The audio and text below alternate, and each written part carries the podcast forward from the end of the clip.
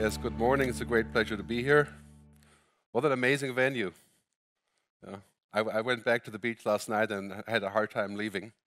But my voice doesn't sound like that because I've been a little bit having a cold for a few days. So it's been a nice evening, and thanks very much for having me here.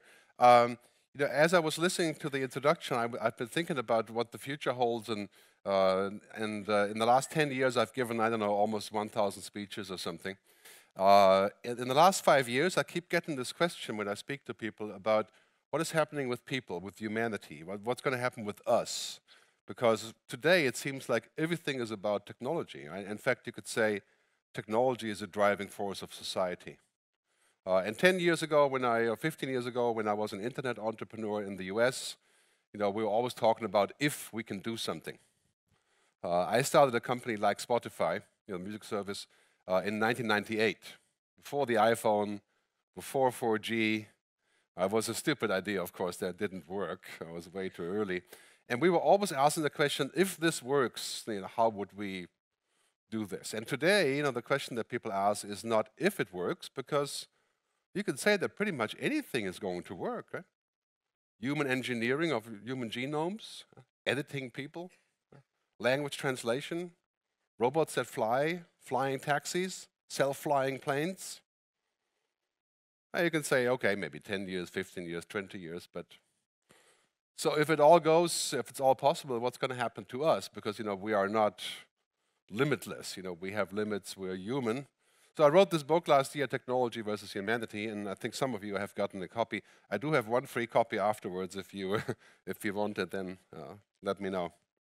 Okay, so we're going to have a discussion later, and I would really like to hear what you think about this. I think we have this huge opportunity to make the best of the future. We are actually at a very interesting place right now. We're at the takeoff point of all these possibilities. We have come to a point where we can safely say that in the next 20 years, we may see more changes than the previous 300 years. That includes, for example, energy. We're at the end of the oil and gas period. I mean, if you live in the Middle East, this is a daily discussion. It's obvious we're heading towards a point to where solar and renewable energy can cover 100% of our needs. 15 years, 20 years, 25 years, not 200 years. We're also getting to the point where machines, computers, are learning what's called cognitive computing. And we're heading to the point roughly in 5, 7, 8 years where the first machine will have the capacity of the human brain. Well, some people would argue that's already here, kind of, and it's just a $500 million machine. With quantum computing. And then my colleague Ray Kurzweil, who's another futurist, says in 2050, we're going to have one machine that has the capacity of all human brains. Of course, that doesn't mean that it's going to feel or have emotions or understand anything. It's just computation. Right? But still, if we have machines that are this powerful, how are we going to control them? Will they actually be our servants, or will they be our terrible masters? I have a pretty optimistic view of the future. I think we are at the point where we can still determine what that means, where we're going with this, and what it does. Last night, I took some pictures. It came to me that really what we are all about is going to be very difficult to digitize. But yes, you can take pictures. You can create a virtual room. But 2 seconds here with each other provides more information than 2 years in the virtual reality room. And why is that? That is because the way that we're set up as humans. We communicate on thousands of different channels. Marvin Minsky, who was the founder of artificial intelligence, really, he'd like to say that humans exist in the ecosystem of minds. For example, when we meet and we talk, there's more information being conveyed in what you don't say than what you say. Now try to get a computer to understand that. Your computer says, you said the following, that means the following. It's just zeros and ones, it's binary. Right? Computers don't exist. So they can do lots of things. For example, IBM Watson can read 1.2 million books per minute. That's quite impressive, you know. But is that the same as knowledge? Well, it's a certain kind of knowledge. Right? Is IBM Watson going to tell me whether I should have this child or not, if there's a genetic defect, for example, because it read Wikipedia? So basically, there's a huge thing coming up where we have to think about this convergence of man and machine. So I've been doing this, you know, since roughly 15 years, and a new topic has emerged in this conversation because, you know, of course, I do a lot of work in technology. And many of us, if you're from the tech business, you know, we're extremely excited about technology. And I'm also very excited. I try everything, you know. But now we're also looking at this topic of saying, well, you know, how can we maintain what we are as humans? Because as humans, we are not really technology. This is a kind of a paradigm question, right? Do you believe that humans are technology? If you go to Silicon Valley, the answer is often yes. Right? We're just fancy software, right? Or bad wetware, what's called wetware, right? You know, blood, flesh and blood, right? We need upgrades. Maybe that's true, I don't know. Are we enough or are we not? I mean, basically, in my book, I call this two different universes of thinking. One is about algorithms, and the other one is about androrhythms, which is a word I made up in the book because I couldn't find a good word for this. Androrhythms are really all the things that make us andros, you know, androids, not andros. Feelings, emotion, imagination, intuition, ethics, values, beliefs. You know, if you make a list of this, I did that when I was writing the book, it's approximately 1,000 different words that are human only. Very hard to explain. In fact, the main paradox about computing is that there's so many things that we don't know that we know. Right? That all exist and we don't really know what it is. If you observe a child that's trying to ride a bicycle, I mean, you could explain to the child, you get on like this, you put your foot like, you can do all that, but basically the child would figure out how to ride their bicycle for one reason or the other without explanation. So this is a really important distinction, and I would submit to you that the future of us is not to become algorithms, because it would be a reduction of what we are. We're much more than that, and I'll tell you in a minute why that is, and you know, why I put all that stuff into a book. But it's important to realize that today, because technology is changing our lives increasingly fast, and I would say to 95% positive. And I'll tell you why that is. The future is now a mindset, not a time frame. If you don't have a future mindset, it'll be very difficult for us to be successful. And I find it makes no difference if you're 15 or 25 or 65. To understand the future and make time for the future. So I get this a lot. The last 6 months have been terrible as far as the future is concerned, right? I mean, Donald Trump hasn't exactly brought up the safety level in the world, right? He just fires everybody who's in his way. So regardless of Donald Trump or Erdogan, the future is better than we think. A lot of people I speak to, they're saying, oh God, you know, terrorism and biowarfare and surveillance and you know, what have you, and Ex Machina and robots killing us. And the first thing you want to do when it's about the future is completely ignore what comes out of Hollywood. Right? I mean, it's entertaining to watch all those movies, but it's primarily based on fear. You do not want to go into the future based on fear. That would be a very bad idea. We have to find a nice mix of the two things. If we look at those facts, they have one thing in common. Everything is actually better than we thought. Right? Decline of poverty, huge. Education increasing, literacy increasing, child mortality declining, vaccination, democracy, with a few exemptions, like Turkey. Right? So now we're in a situation where we say, well, you know, if that's the future, what is the next thing? Where are we going for this? Solar energy. We've talked about this for 50 years. Finally, we're at the point where if you invest in oil and gas today, like running a pipeline from Alaska to Mexico, it is a very bad idea. Yeah. By the time it's done, you won't need it. We're always going to have oil and gas. But today, you know, 84% of energy is oil and gas and coal. in the future, it's going to be 100% renewable in the not too far away future, 20 years. I mean, the progress on battery technology is mind-boggling. If you take a look at the startup list of who gets funded, I looked at it again last night, 2,740 companies are funded to revolutionize batteries. I mean, you know, it's the scientific breakthroughs are mind-boggling. And the other one, genetic engineering. Used to cost millions of dollars to get your DNA analyzed. In roughly a few years, it'll be cheaper to make a phone call, I mean, to do the DNA than to make a phone call. Okay. And you know what that means? If all our DNA is analyzed and scanned, we can compare. We can possibly end cancer. I mean, today there's like 20, 30 million people with their DNA analyzed, because it's expensive, you know, it's $1,000. So we're heading into a future where basically what's happening is that we're at the beginning, at the takeoff point of an exponential curve. It's very important to remember this. When I started first on the internet and doing tech stuff, you know, we were in the beginning of the curve. So then you would double 0.01 and would double that to 0.02. It's still nothing. Today, Moore's law, Metcalfe's law, Moore's law is kind of ending when it's about chips, but being replaced by quantum 3D computing.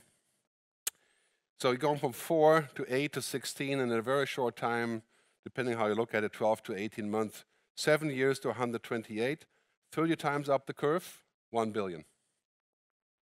I mean, our world will be so dramatically different, it's hard to imagine. The kids of my kids will never know how to drive a car, because they won't have to. They can just speak to the car, it will just go off, right? They will not know what a CD or a DVD is. And they'll be 100 years old on average. And we're talking about changes that are huge, fundamental changes of how humans relate to technology. And here's the big difference, you know, in the Industrial Revolution or the internet, technology was outside of us. So we have a steam engine, we can go quicker, we have the internet, we can browse, yeah? But today, technology is going inside of us. Genetic engineering, nanobots in our bloodstream, connecting our brain to the internet. Sounds like science fiction? It's not. Whole different ballgame. So basically what's happening here is that this is a very important thing. Today, technology is 95% positive. Yeah, we have some issues, you know, privacy, surveillance, abuse, Facebook. You know. A minor issue, you know. But most people don't really think about that. I mean, let's be honest. Most people say, oh, technology is great. Let's use it, right? So that exists today, and we have some minor issues, you know, we're looking at this. But as technology advances exponentially, what would happen with this? Right? Would those issues also advance exponentially? Like, you know, in the US now, there's discussion about requiring people from the Schengen countries, or from Europe and others, to actually divulge the password to their social media when they enter the US. I would say that that qualifies as the devil, right? It's like, okay, the technology makes it possible, but is it a good idea? Probably not. And so now we're in the age of ethics. And I don't mean ethics like religion or any of that stuff. I mean just bottom line things. Right? And here's the difference between ethics and, say, sustainability or CSR, you know, nice to have, parenthesis. We talked about this for a long time. It is not an opportunity. It's not a something that we can just talk about, that we are humans. We are humans, right? Humanity is not something that's up for discussion. Environmentalism is, maybe, if you're so inclined. Sustainability is a discussion item, but humanity is not. That's just about us, right? It's about the bottom line of who we are. So, a great quote from Potter Stewart saying, ethics is knowing the difference between what you have the right or the power to do and what is the right thing to do. So since most of you are technology companies in this room, you are getting tremendous power. Every day, more power. Because the world runs on technology. If we have the Internet of Things, connecting, as Cisco says, roughly 600 billion devices in 7 years. Who's responsible? Will technology be like the gun lobby that says, oh, you know, it's not the guns that kill people, it's people that kill people? Well, that's quite cheap, yeah? That will not work here. We're building these things, they're changing society, they're changing politics, they're changing culture, and we are responsible for what we build. And once we connect our health records, our digital money, our shopping, our cars, our homes, our education, our brain to the internet, I mean, we're going to have to be a little bit careful about what is going on with those connections. Huh? Not just a security issue, but also a human issue.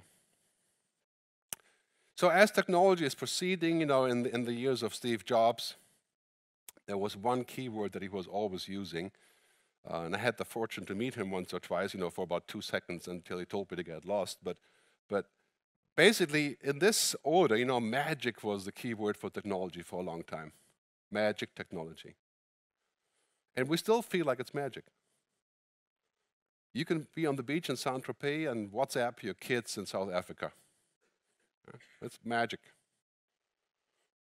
And you can do your, you know, you can sell stocks while you're surfing on the beach, if so inclined. But so magic, and then many times it becomes manic, you know, to where we wake up at 3 a.m. and we have to do a Facebook update, right?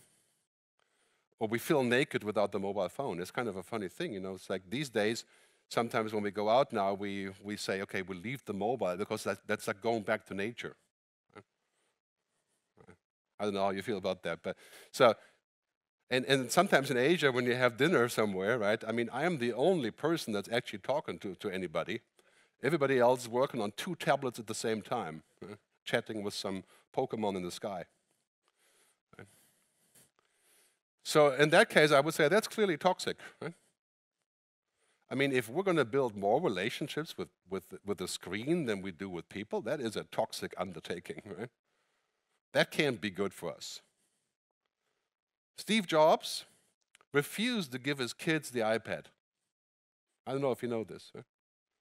He said it was too good, huh? Too addictive. You would not want to live without it. And lots of tech people actually do that. Huh? Sergey from Google, his kids go to a Waldorf school, you know, anthroposophical school, where it's not allowed to use screens. That's kind of an interesting thing. So, you know, as long as it's like this, no big deal. Huh? We get used to that, we can deal with that. But imagine if the future holds this.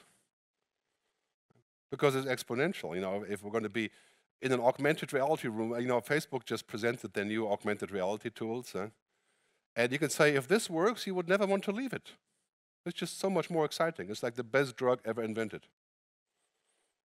Because, you know, the internet, in many ways, is the next cigarette already. Right? It's like we're kind of glued onto this. But so that's something we don't want, not personally, not privately.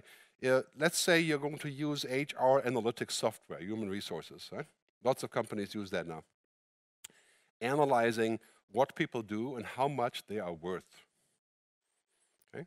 And then when it's time to say, well, we have to lose 5 people, let's have the software say who's the most useless person in the company. Right?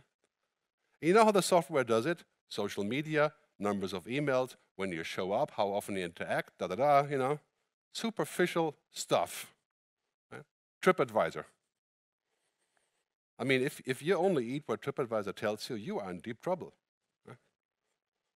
Nevertheless, it's a fantastic tool. I just wouldn't let it run my life. So that's 2 different things, and we have to be careful about that, because I think ultimately we have to find a mix, because technology can always be abused.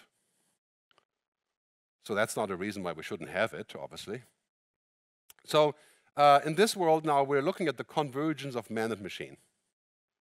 New relationships, you know, these kind of apps are everywhere now. We can speak to our computers, Apple, Siri, Cortana, Amazon Echo, Google Home, dozens. And within just a few years, we're going to stop typing or downloading apps, we'll just talk. And this is just around the corner, because voice recognition is almost there. So in the future, if you're the logistics manager, you just say, hey, you know, I've got the following problem, needs to be there, figure it out. And then the bot goes out and talks to another bot and figures out what to do, and no web interfaces, no drop-down menus, intelligent clouds. And of course, we're going to see robots everywhere. I mean, robots will be like WhatsApp. And they'll be infinitely cheaper than they are now. We're going to have robots driving us, robots flying us. Airbus is looking at the possibility of the first airplane that's without a person, without a pilot. I would hope it's only for freight, you know, for the time being. But maybe United could use that, you know. You'd have a beating machine, you know. And of course, now we have robots giving out advice. You know, there's hundreds of companies.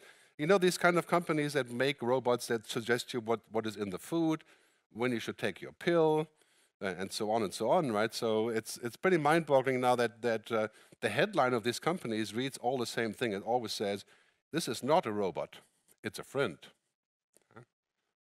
I would say that's kind of interesting. You know, if I look at machine as a friend, you know, what is the next step? Maybe I can get married to one. You know. Virtuality and robots trying to look like humans.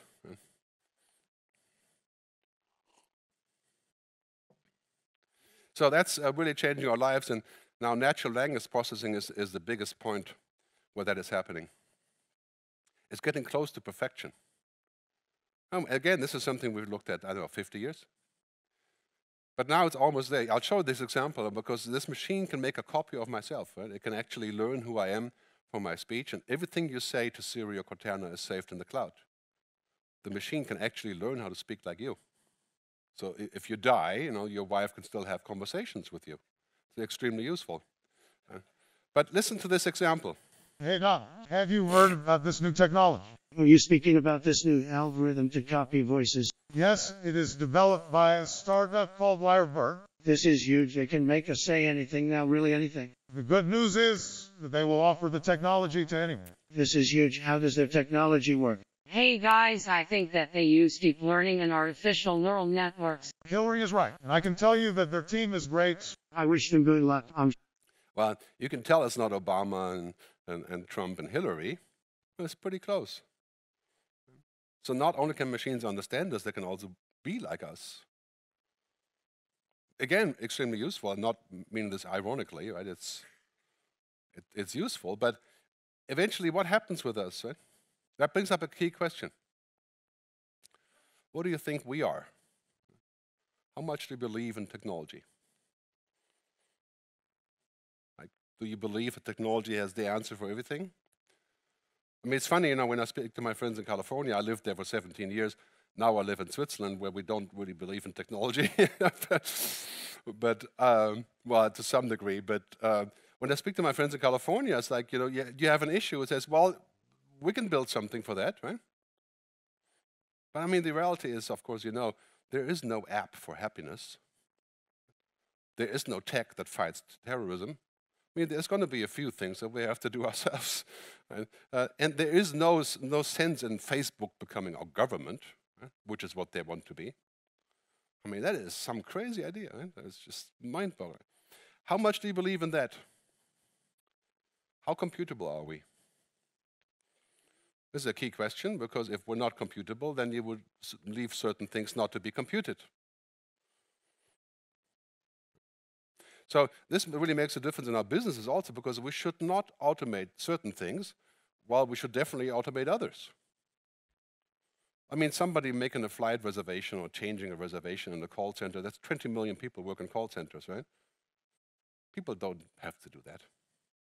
I mean, there's not much intrinsic value in changing a reservation. You know, you don't have to be compassionate for the most time, you know, to do that. Machines can do that. So you're going to look at roughly 90% of those people will be out of a job, because machines are learning how to do this. They're not just learning the language, but they also learn to understand us, you know, to actually make sense out of our lives. So that's a key question, you know, who do we want to be in the future? Do we want to be smarter, faster, more like a machine? Do we want to be more human, or both? Can we be both? I always like to say, you know, I aspire personally for my future, not for me to be smarter and quicker. I think I have achieved some of that, just kidding. But to be more human. That's actually much harder. And if you have kids, you'll understand there's no point in trying to do this.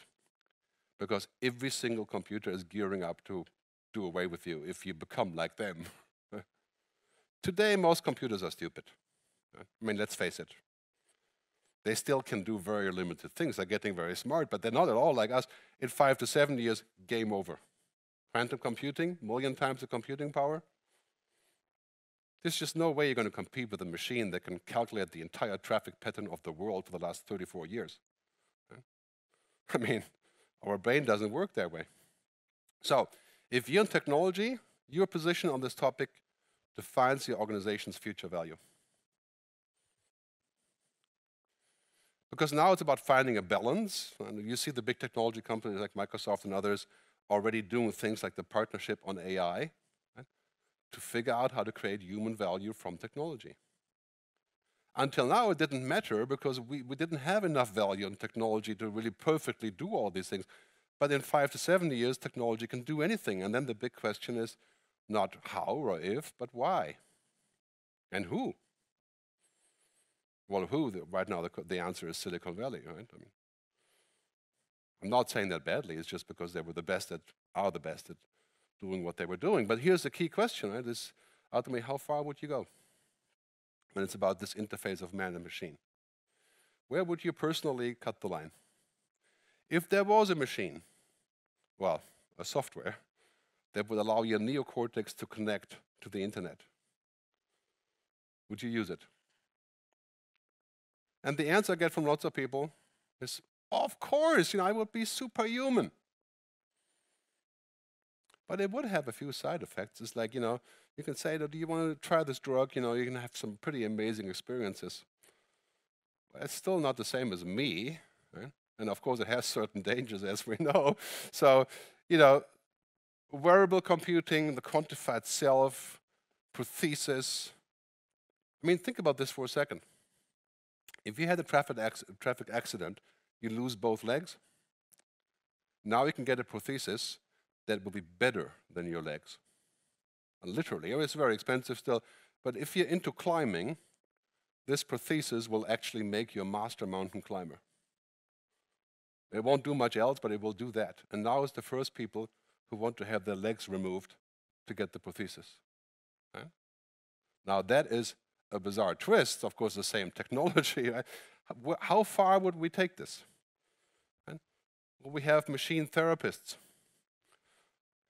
I mean, this is not far-fetched because now in the US there's the first couple of trials for judges that put people back on the street on probation based on algorithms.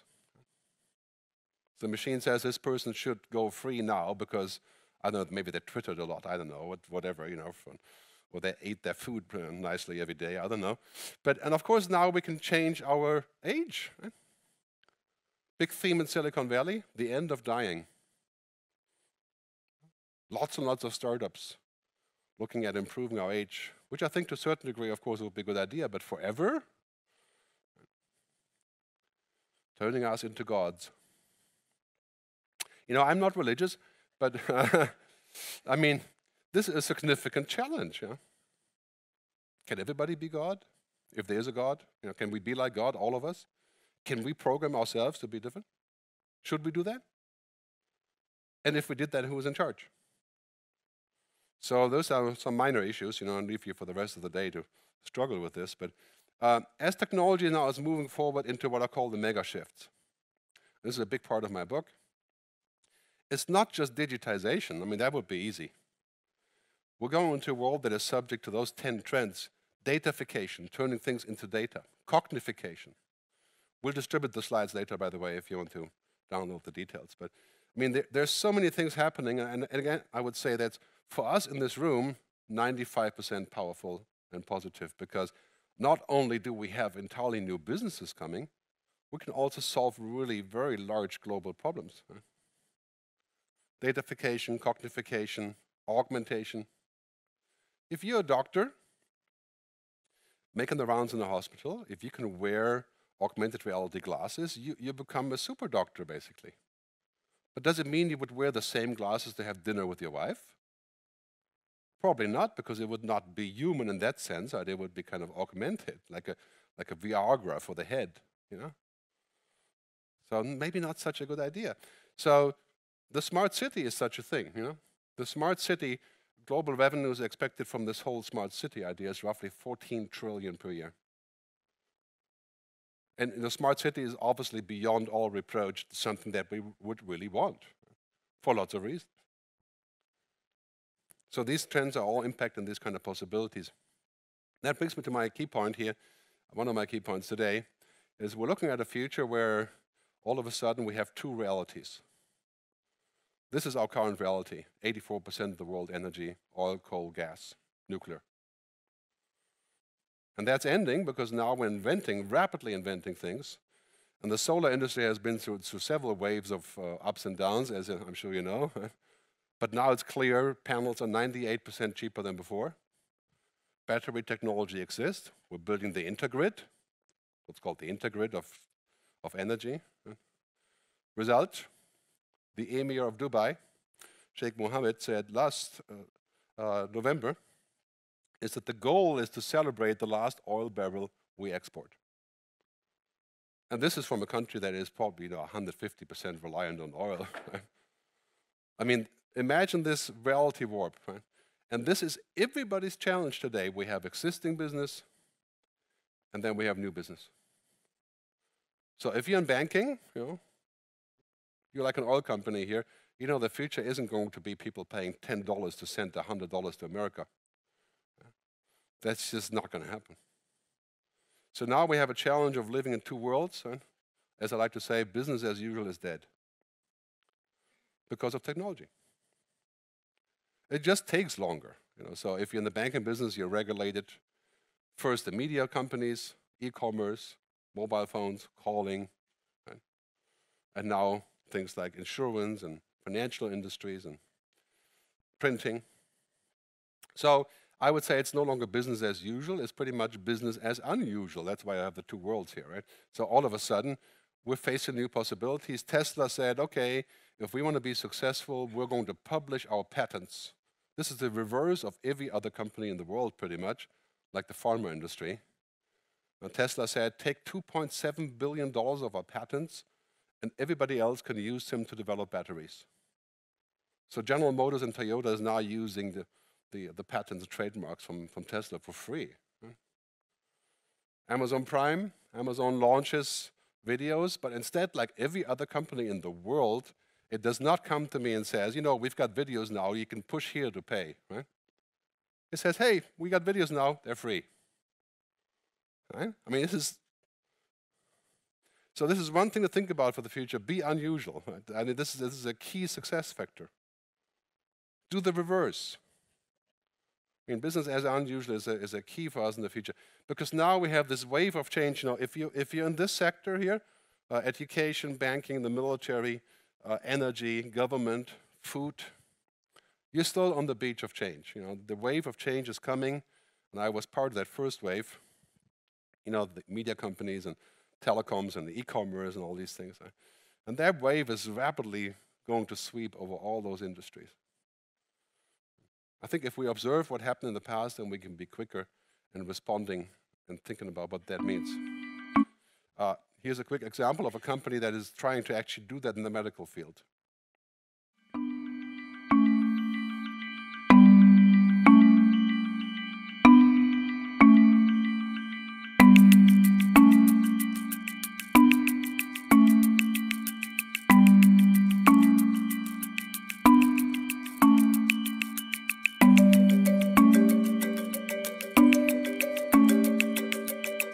You get the point, right? If this works, 90% less doctor and hospital visits, remote diagnosis.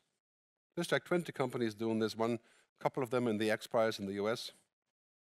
It's not easy to do, but this company is promising that if it works, and they're rolling out later this year in China, it will do a remote diagnosis better than a team of 10 doctors, and for 98% less money.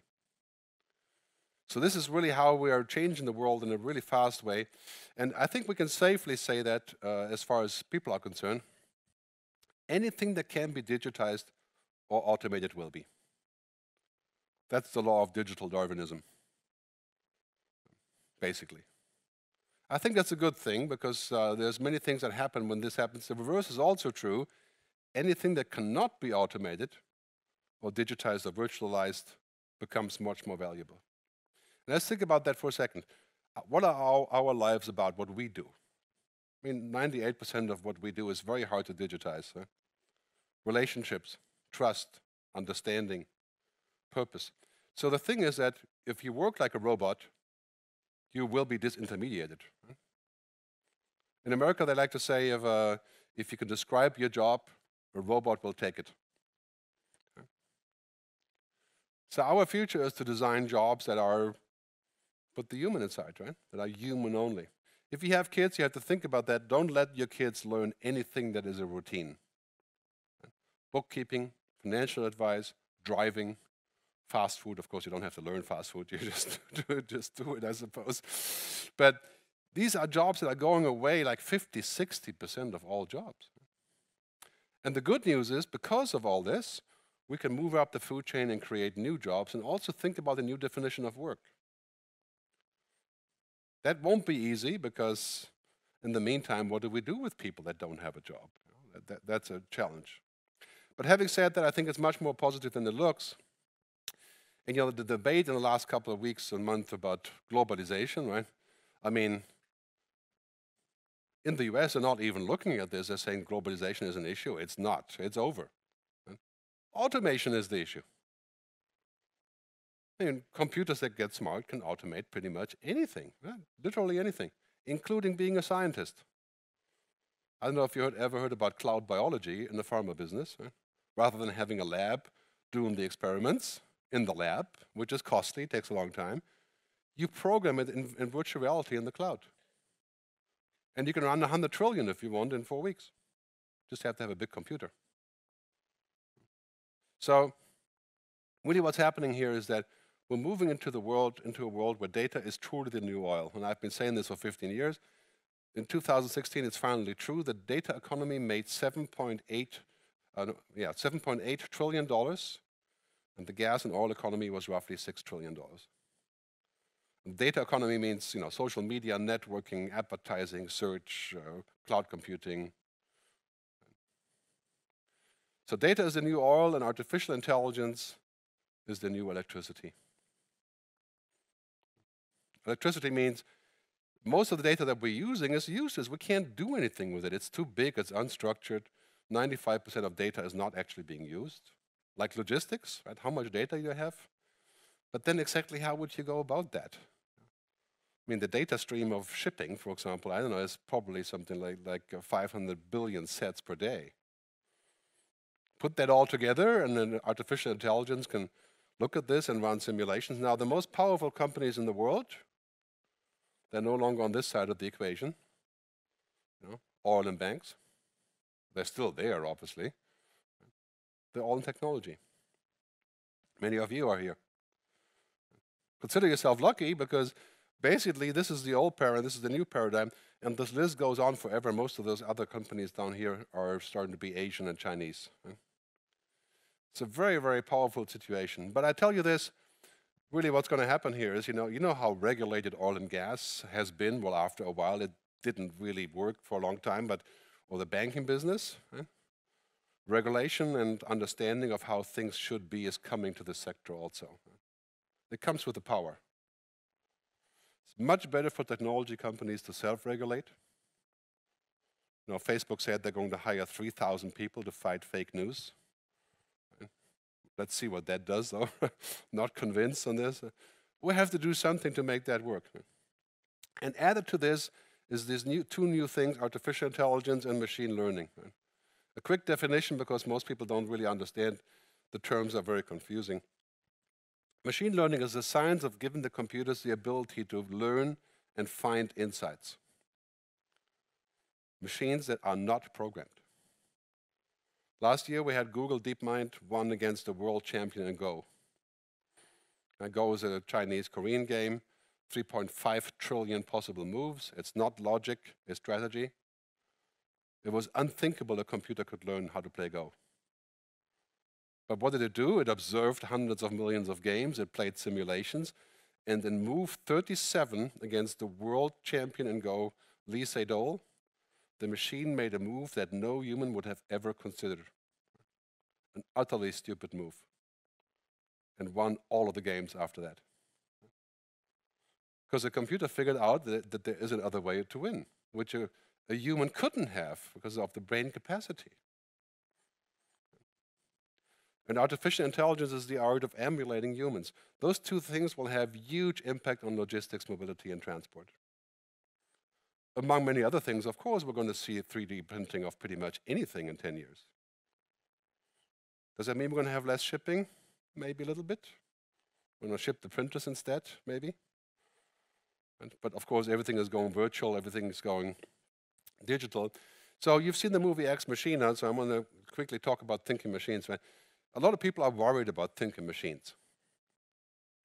Because it kind of seems like when IBM and other companies are talking about cognitive computing and computers that can think, we thought of ourselves as being intelligent, right? At times at least, right? Teenagers exempt. But we thought of ourselves as being thinkers. But here's the reality of that, right? Basically, the way it's shaping up, there's 4 different kinds of intelligence. Okay? There's 3 human intelligences, that is intellectual, social, and emotional. Much of this we don't really understand. This is just something that we do or that we don't. And then there's machine intelligence, which is based on zeros and ones. Trillions of them. So it's really important to understand that the machine intelligence is a separate intelligence from us. That comes on top or underneath, hopefully, of us. That's why we shouldn't fear machines that can think. We should only fear the people that use them wrong for nefarious purposes. So this is really important to realize, I think, ultimately, that our future problem is not going to be that machines will kill us or that robots will take over the world, right? But that we enable the wrong people with this technology, just like any other technology, really. So there's a comparison I sometimes use when I talk about artificial intelligence, and that is the 3D printing. This is a 3D printed flower, and some people would think it's pretty. I think it's, it's all right, but bottom line is artificial thinking is kind of like an artificial flower. It is not bad, it has its purpose, but it's definitely not a flower. I mean, you wouldn't believe how many artificial flowers are being not printed, but used, right? It's a huge business. They're handmade, with the textiles and stuff, not printed. Not yet. And they have a huge market. I don't know how many billions, but it's huge. But they're not real flowers. So machines that can think are not real flowers, they're not real thinkers like we do. But nevertheless, they're extremely powerful. That we need to use them and put them in the right place, put them in the right context. I think this is really going to be important for our future to realize, because this is where we are going. If you can print tonight, print this out, put it up over your bed.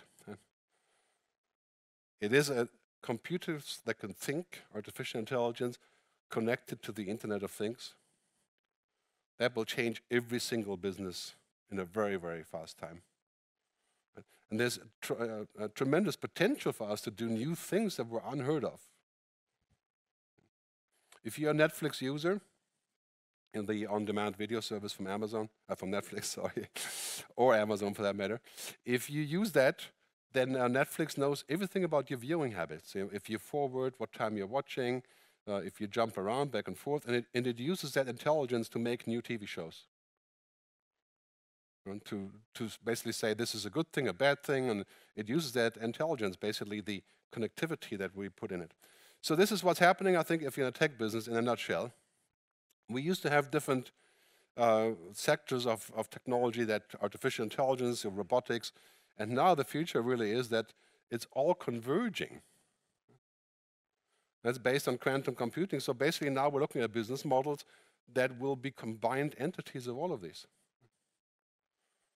Now, you can imagine the tremendous power that you can have if you get this right. And that's what all big companies like Google and Amazon and Cisco and, of course, the Chinese companies, Baidu, Alibaba, are aspiring to.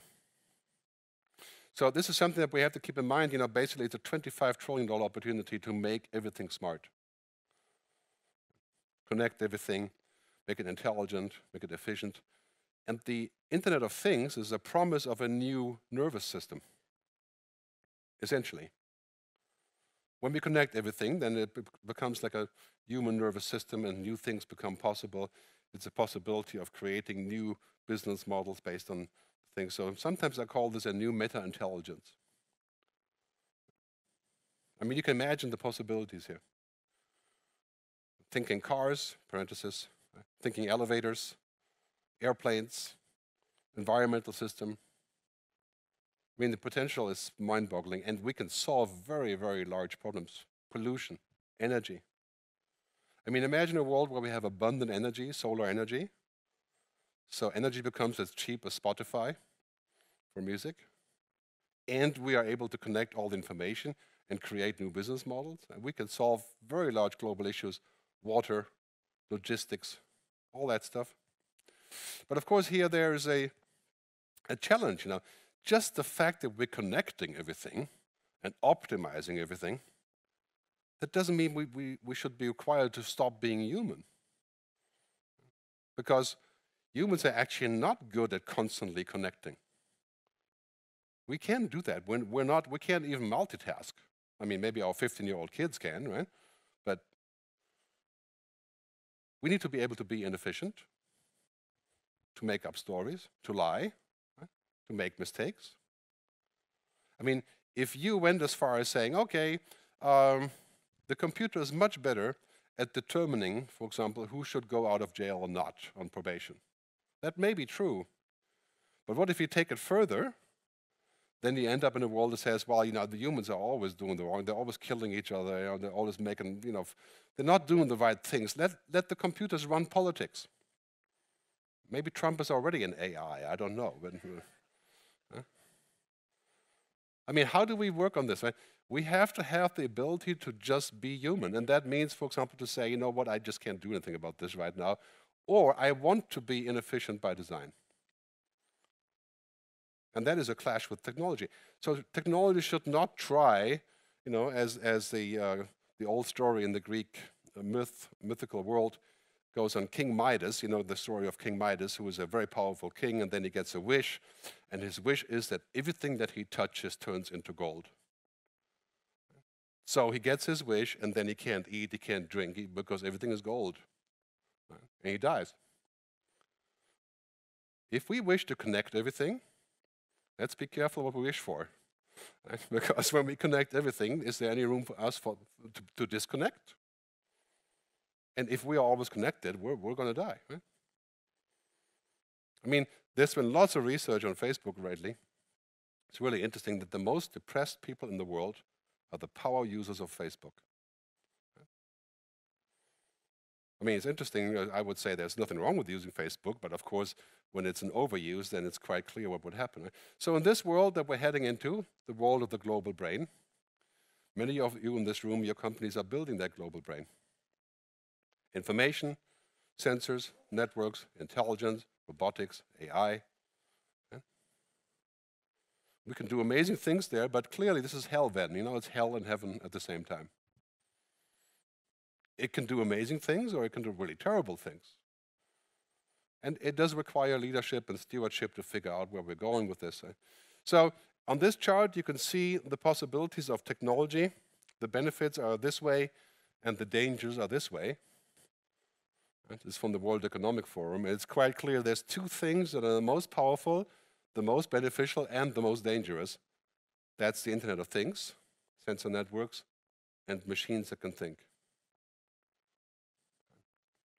In other words, this is not really new. You know, technology is neutral until we use it. We can use nuclear energy to make power, allegedly, or we can make bombs. In fact, the technology is almost the same. So we can use technology to improve human beings, you know, to fight cancer, or we can make super soldiers, program our kids. So I think there's an ethical imperative now. This is not like the CSR imperative, right? This is a human imperative. There's no discussion that we all want to be human, some less than others maybe, but there's an ethical imperative that everything we do with technology has to have a sort of collective use of mankind, right? It has to lead to a positive result. If we don't do that, we're going to be in an arms race. An arms race of artificial intelligence, robotics, geoengineering, and human genome editing. My view is that we're still very much the beginning of this. And Bruce Schneer, who is a security expert, he says if we don't do this, one day there will be a possibility of just clicking somewhere and killing everyone. I don't think that we're going to head in this world. I think we're, we need to ask this question, who is mission control? Right now, mission control is Silicon Valley. I'm not saying this badly, this is a fact, right? Technology comes from there and now increasingly from China. Now we have to figure out, how can we make this work for us? Microsoft, for example, is working on the European cloud, keep the data in Europe.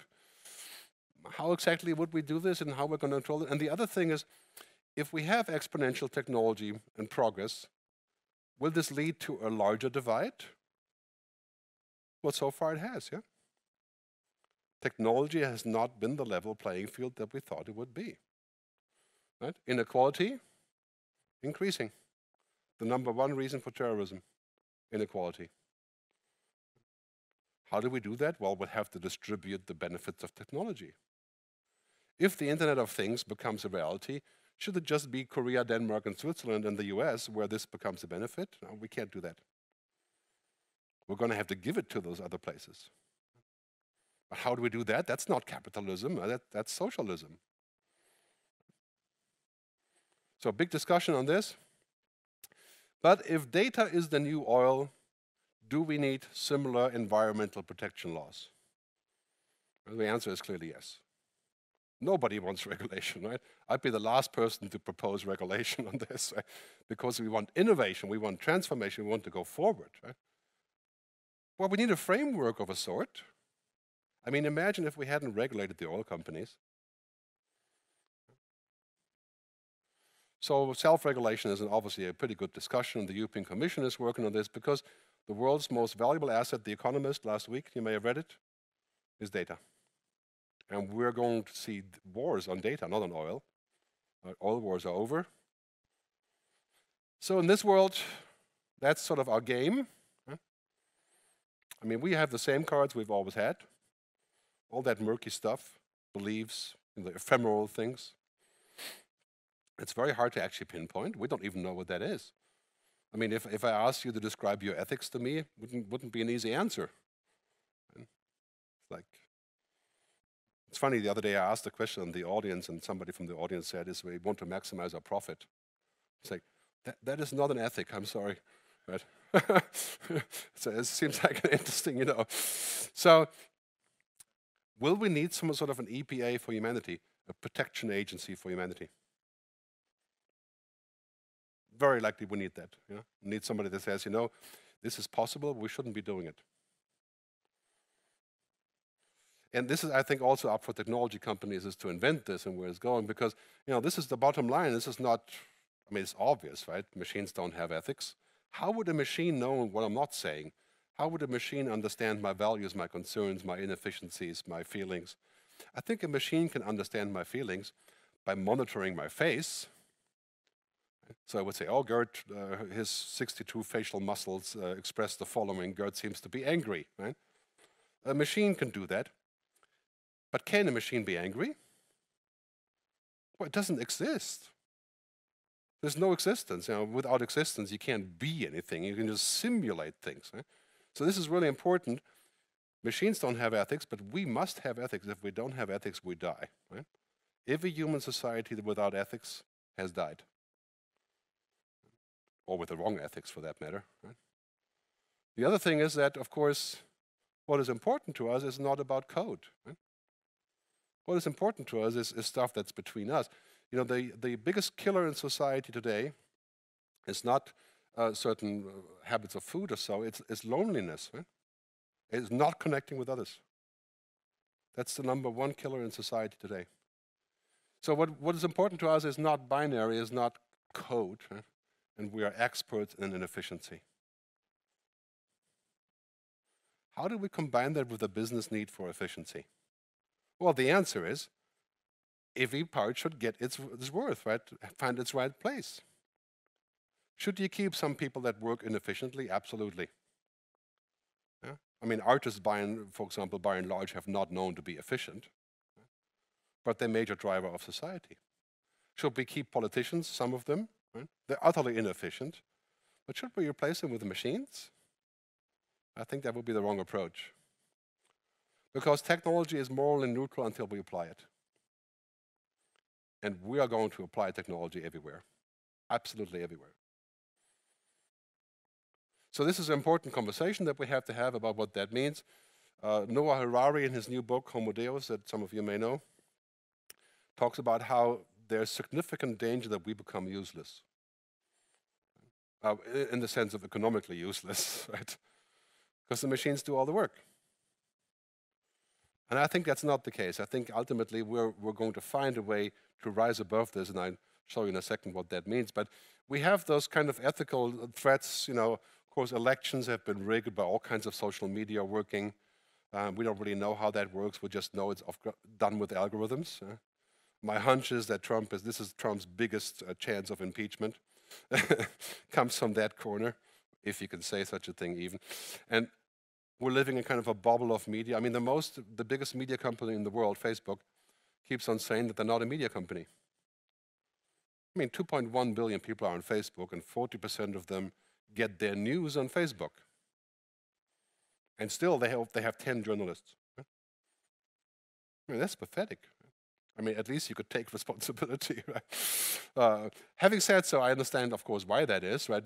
But, you know, this is a significant issue. We have to put that resource back in. So part of that environmental change now is happening because very soon we're going to start speaking to machines.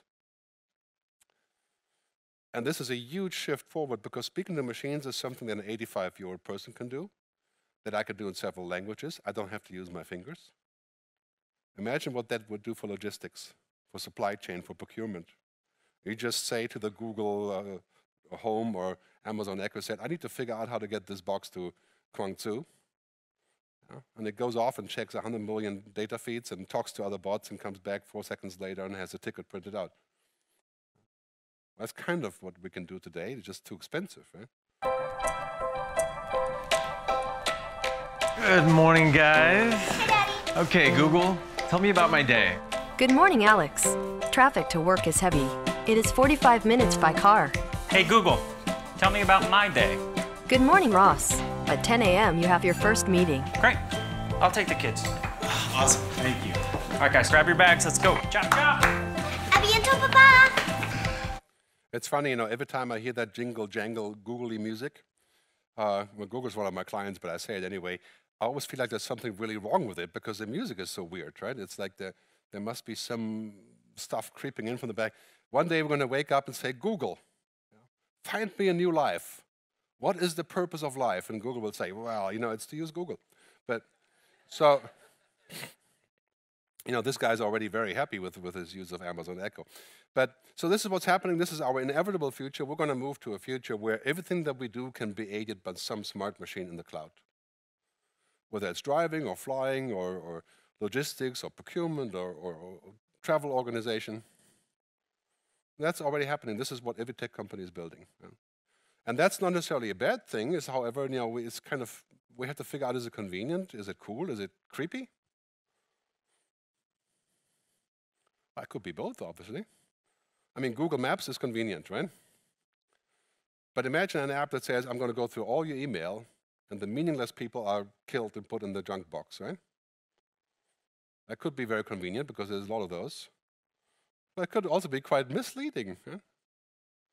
I mean, imagine you would get a personal email from your son saying that, you know, his girlfriend had a heart attack or something, and then the bot would say, thanks for your message, and at this point I'm not available, and I would just automate that. Big chance for that happening. We may move to a world where we're all praying to the altar of technology, huh? If we go in this direction. Especially if we can speak to them, then of course it becomes even more tempting. So we already live in a world where technology is pretty much omnipresent, especially for our kids, where we are kind of growing up with technology in such a way, you know, where technology kind of takes over every piece of our conversation. If you've seen the movies, the TV show Black Mirror, it kind of shows the next step, which is to rate everyone, to constantly be rated, to connect all the time everywhere, to see the data superimposed over people. And that is exactly what Facebook has been proposing. Maybe they watched the TV show and came up with a new business model. So there's significant challenges here. Really what needs to be happening here is that our future will depend on the wisdom of technology and humanity. Technology is not our enemy, it's not our savior, it's just a tool. The worst thing that can happen to us if we take technology and make it the purpose of our lives. And even though, of course, that's not the design of technology, but it does look feasible, right?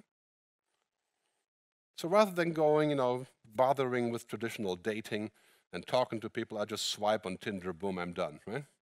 I get to the result very quickly. And that's not a bad thing, but if that becomes the new normal, what do we have, right? Then it's basically a simulation. So that's something we have to think about. Here's a great example. The recent United Airlines incident. You heard about this, I will not repeat much of it, right? But in a nutshell, 4 people had to be removed for the staff to get on to fly on the plane. Nobody wanted to leave. The computer said, we'll make a lottery to decide who leaves. 3 people left, 1 guy didn't. And of course, this is what happened, right? The guy was forcefully removed from the plane. He was beaten, he lost 2 teeth. Right? Now United is under a major investigation, lost 7% of stock value over this incident. You know, this whole thing happened because of algorithms. It happened because of technology.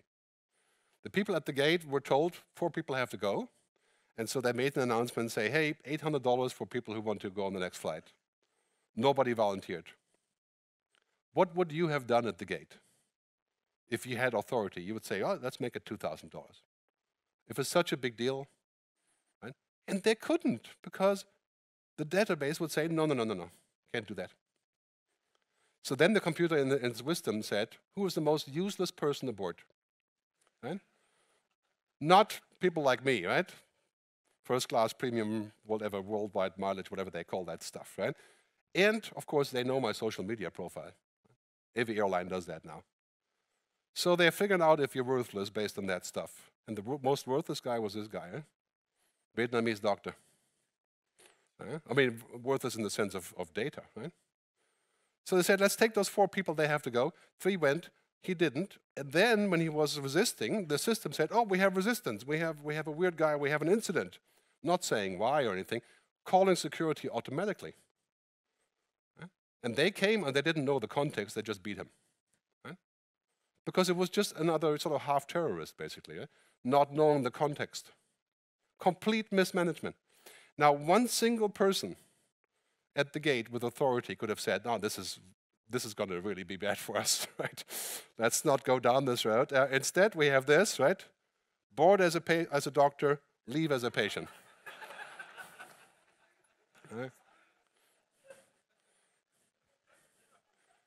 And so, this is algorithmic management. You do not want to manage your company just by algorithms. You want to manage it with great, powerful algorithms and then use human judgment on top and then be allowed to use your human judgment. Right? And that's the whole point of it. What is the most important thing for people is other people.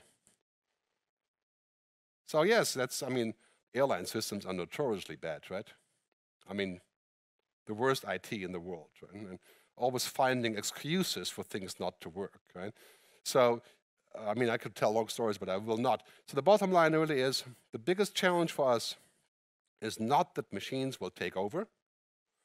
I think that is far-fetched, because machines are so far away from understanding how all that stuff works, and maybe 100 years or 200 years, we can worry about that, is that we become like them.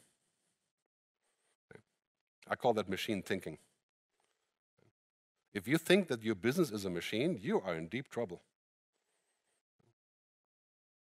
This is the whole discussion about efficiency and all these things. The bottom line is efficiency is not the final destination of a business. You wouldn't believe how many companies I work for, they say, okay, digital transformation, let me figure out how to be more efficient in the company and optimize everything, right? That's all they want to do. The CFO loves it. Right? Higher margin. Well, I would tell you efficiency is for robots. Right? That's what machines do. That's not the final destination. Happiness is the final destination. Customer happiness is not achieved just with efficiency. Have you heard a customer that says to you, I really love your company because you're so efficient? Right?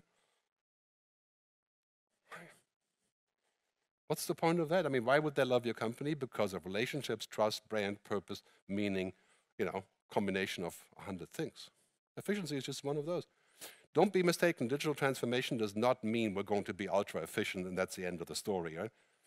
When you're ultra efficient, you become a machine. When you're a machine, you're worthless as a human. You're a commodity, like a cellular network. So that's our final destination, is Martin Seligman, the psychologist. What matters most for us, and this is really important for business, what matters most to people? Positivity, engagement, relationships, meaning, accomplishment. It's called PERMA, right, in positive psychology. And that's really how we build new relationships also in the future. I think that's really what it comes down to, what we have to keep in mind. So in this future, what are we searching for when we use technology? Right? Are we searching for this? Yeah, we're searching for that. We're searching for intelligence, you know, for efficiency. But we're really searching for this. Right? We're searching for relationships. And the bottom line is technology is not what we seek, but how we seek. And that we have to keep that in mind. What do we see? I mean, of course, technology cannot tell us what the purpose of life is, right? But at the same time, I think this is a very big distinction. Very important for us to keep that in mind when we think about how we're going to talk about the future. Mark Andreessen, one of the most famous people in Silicon Valley, said this in 2011, software is eating the world. And it's so true, right? Everything has become software. Music, films, television, books, cars, transportation. Banking is becoming software. And when things become software, they get to be ultra-ridiculously cheap, right? So when 3D printing comes and we can print engine parts, you think they're going to cost the same than before? Unlikely. So the bottom line is, however, culture still eats technology for breakfast. So we're living in a dualistic world, right? We have to take care of this because that is really ultimately what drives revenues and efficiency and possibilities. And then we have to realize that everything else we do is actually not that. The reason that you have great customers, they love you, is because of culture, right? Because of relationships.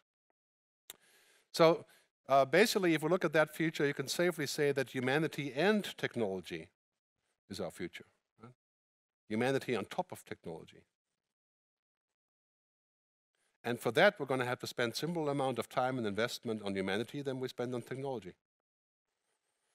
So the next few years, you'll see things like a global digital ethics council, a non-proliferation agreement on artificial intelligence. And we have those things already. It's going to be very hard to figure out how not to inhibit technology, but to make it useful and to set the right priorities. So in this world, you know, just talking briefly about your own future, very important to keep in mind. What's our own future as people? Well, quite clearly, in the world of pepper and cohorts, you know, that is only the total peak of this is only 5 to 7 years away. Well, it's all going to be done by either cloud or by machines, smart machines. So this is our the emotional quotient. That's our future. That's what machines will never know about. Emotional intelligence. If you look at the World Economic Forum priorities for the next couple of years in terms of skills, critical thinking, well, that's why you're here, right? Creativity, and of course, emotional intelligence. That wasn't even on the chart 5 years ago. In other words, 10 years ago, we were asked to work like robots because that's what, you know, robots were bad. Right? 10 years from now, we're going to be more human. Otherwise, we won't be there. And our future is to become more human, not less, in the world of technology. Because this is how humans work.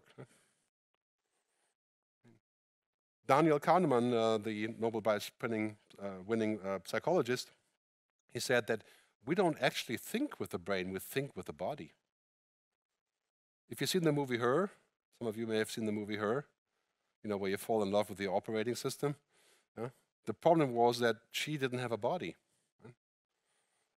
And that was a tiny problem for the guy, right, in the end, because it turns out that she was having sex with 3,400 other people at the same time, because she didn't have a body, you know? So it was kind of doable. So Moravec said, whatever is simple for a human is hard for a computer, and the other way around. Let's keep that in mind when we think about how we're going to use technology.